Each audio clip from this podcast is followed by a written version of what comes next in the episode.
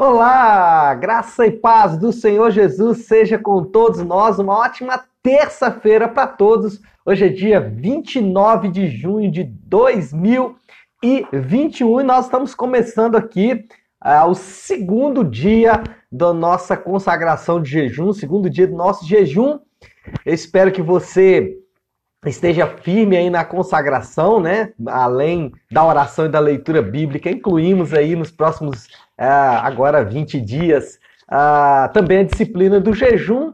Se você não começou ainda, comece. Nós estamos fazendo jejum de períodos de tempo. É, e aí a nossa uh, expectativa de fato é que durante esse período o Senhor possa falar muito forte ao nosso coração. Hoje, sequenciando também a nossa maratona bíblica, uh, nós vamos é, continuar falando do profeta reclamão, o Jonas, o profeta murmurador, né? Vamos falar de Jonas 3 e 4, são dois capítulos muito pequenos, e eu indico também que você leia o Salmo 49. Gente, o Salmo 49 é simplesmente fantástico. Mas uh, Jonas 3 e 4, o tema uh, do nosso devocional de hoje é vencer a ilusão do mérito. Bom, vamos entender isso bem, fazendo aqui uma contextualização. É, Jonas, depois de ser milagrosamente salvo da tempestade por Deus, ele assume definitivamente a sua missão. Ele vai em direção à cidade de Nínive e prega ah, para os ninivitas, prega a salvação para os ninivitas. Depois que os moradores da cidade são então ah, alcançados pela mensagem, é, algo impressionante acontece: aqueles homens se arrependem dos seus pecados e de alguma forma se voltam para Deus. É claro que ah, essa pseudo-conversão aí, ela não dura muito tempo, né? Até porque logo depois ah, os ninivitas voltam a ser como eles eram, mas o fato é que de alguma forma Deus trabalha o coração daqueles homens. E por incrível que pareça, depois de Deus falar ao coração daqueles homens, Deus de alguma forma trabalhar o coração daqueles homens, Jonas, o profeta reclamão, não fica nada satisfeito com o amor de Deus com aquele povo idólatra.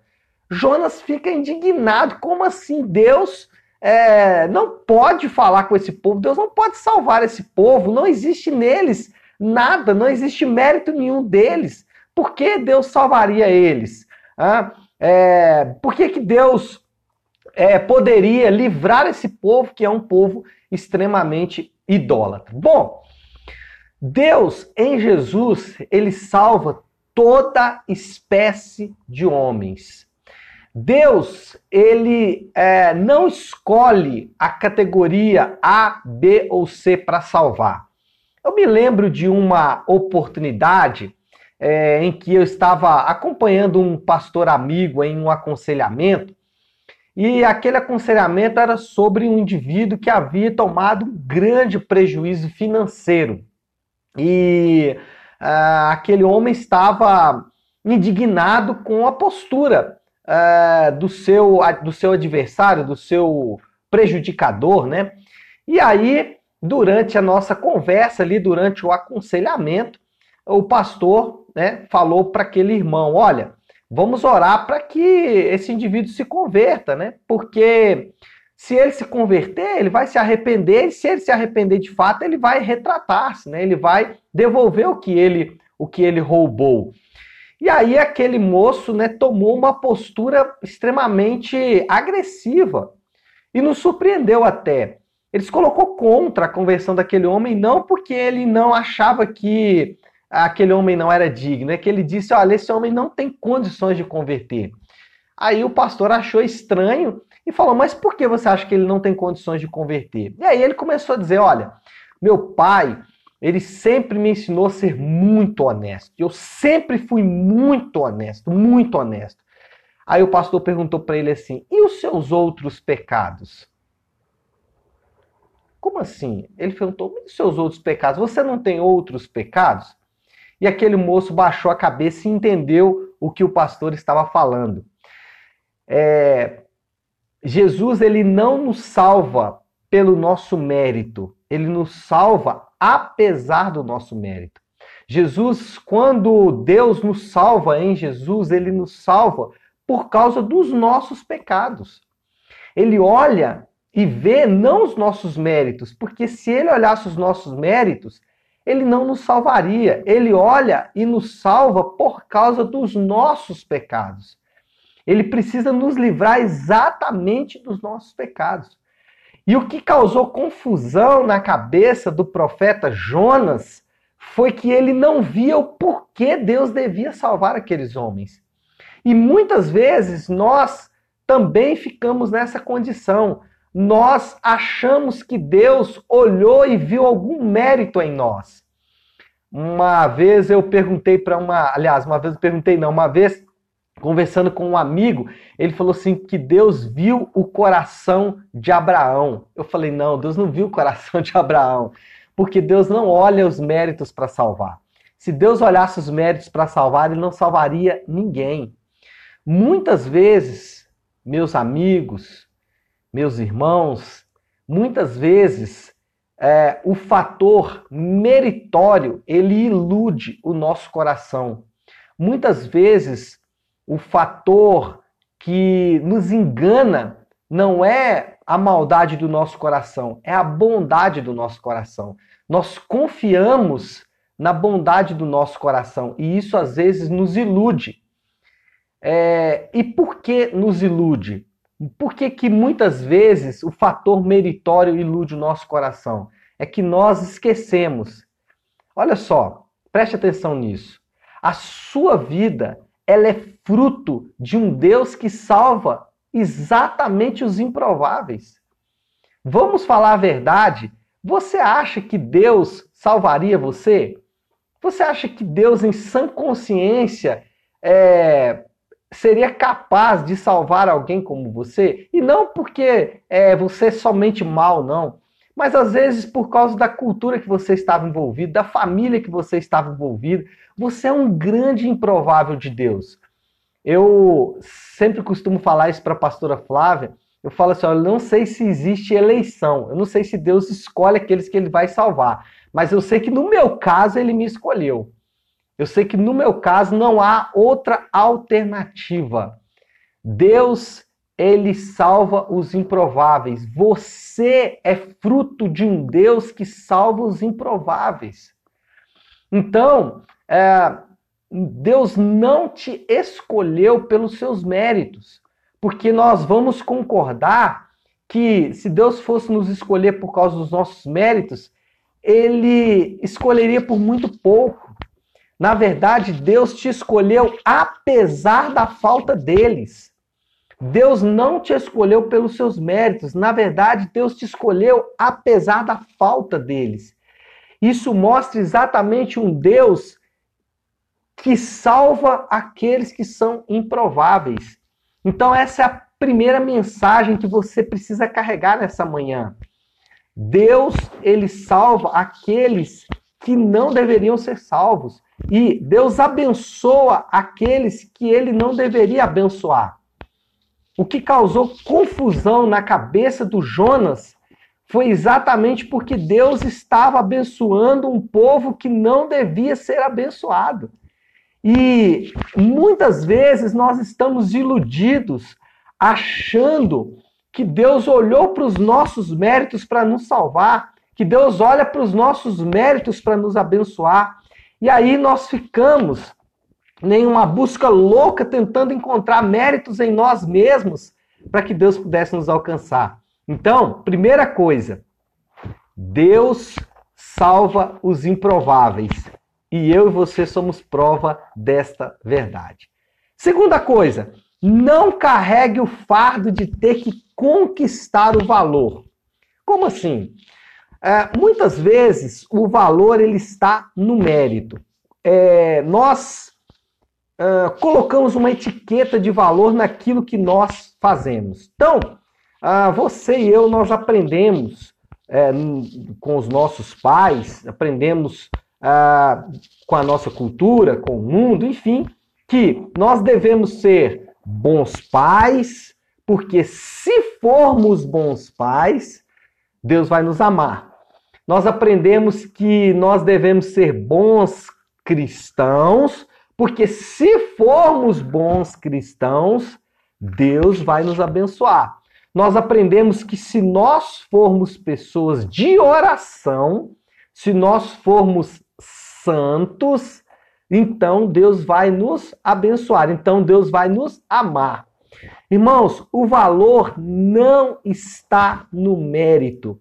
Quando você tira, e isso aqui é libertador, porque quando você tira o valor do mérito, você passa a entender que você não é aquilo que você faz.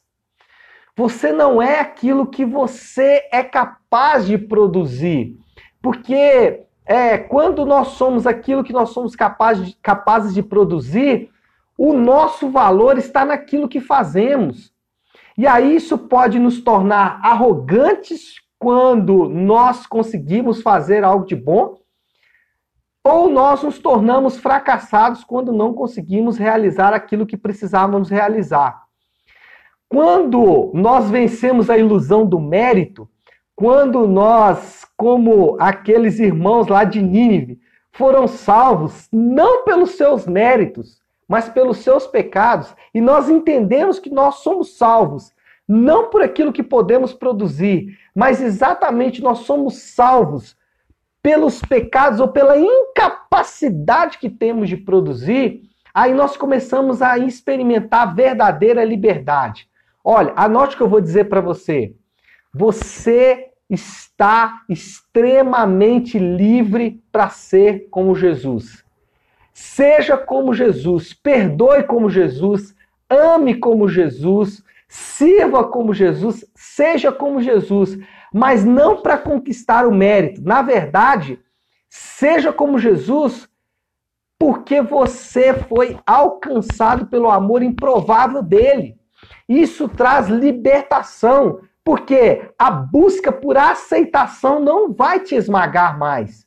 Talvez você chegou aqui nessa manhã e a vida com Deus para você era um peso, porque você sempre estava buscando uma forma de tornar Deus propício a você. Você estava sempre buscando uma forma de ser aceito por Deus. E isso te esmagava.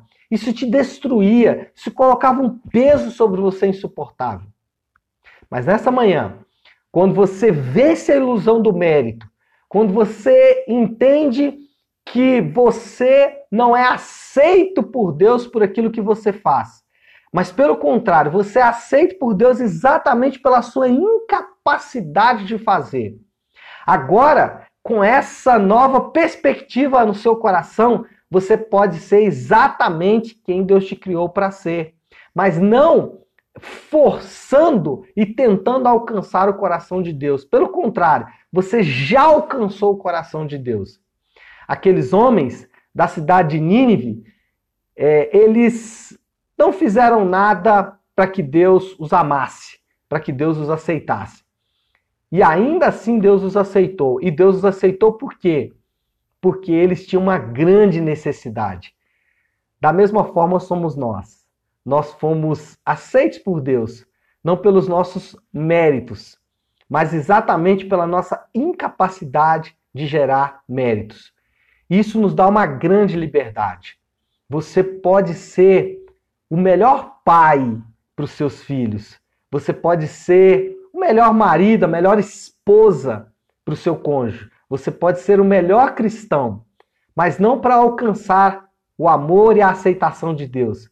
Você pode ser tudo isso exatamente porque você já alcançou o amor de Deus.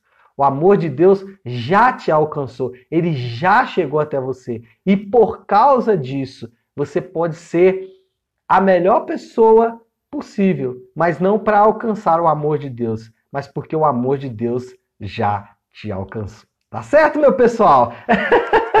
Vamos orar por tudo isso. Vamos colocar é, tudo que falamos aqui diante do Senhor. Eu sei que esse é um exercício difícil porque a nossa cultura ela nos impõe uma busca desorientada pelo mérito, mas Deus ele fala exatamente o contrário. Os improváveis já foram salvos por Deus. E é por isso que nós vamos orar. Os improváveis vão se apresentar diante do rei agora. Vamos fazer isso? Se você puder, então, pare aí um instante aquilo que você está fazendo e vamos juntos buscar ao Senhor em oração. Vamos orar.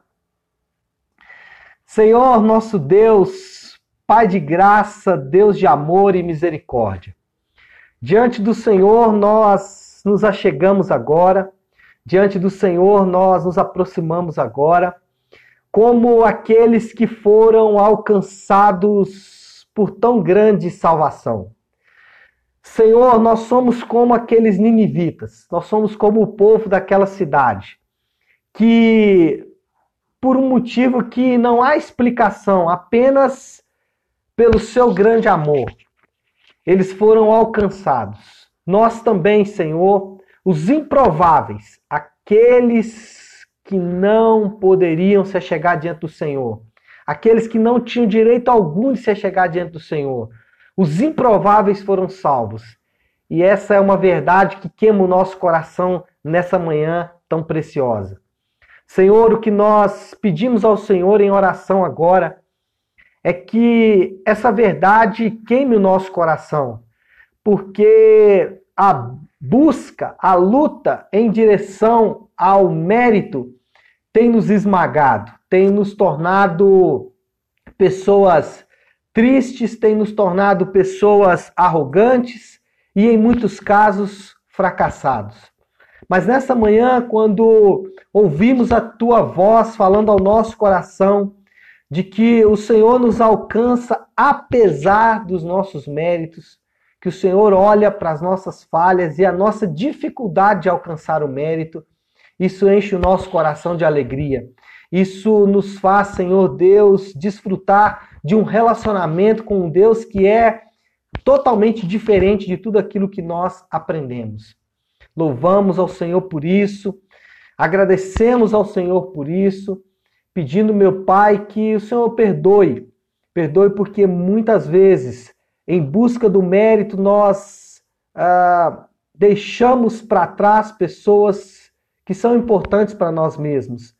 É, em busca do mérito, Senhor, nós podemos quebrar barreiras e uh, cometer atos, Pai, que envergonha o teu nome. Por isso nós pedimos que o Senhor nos perdoe nessa manhã e que o Senhor nos dê graça para viver de acordo com essa palavra.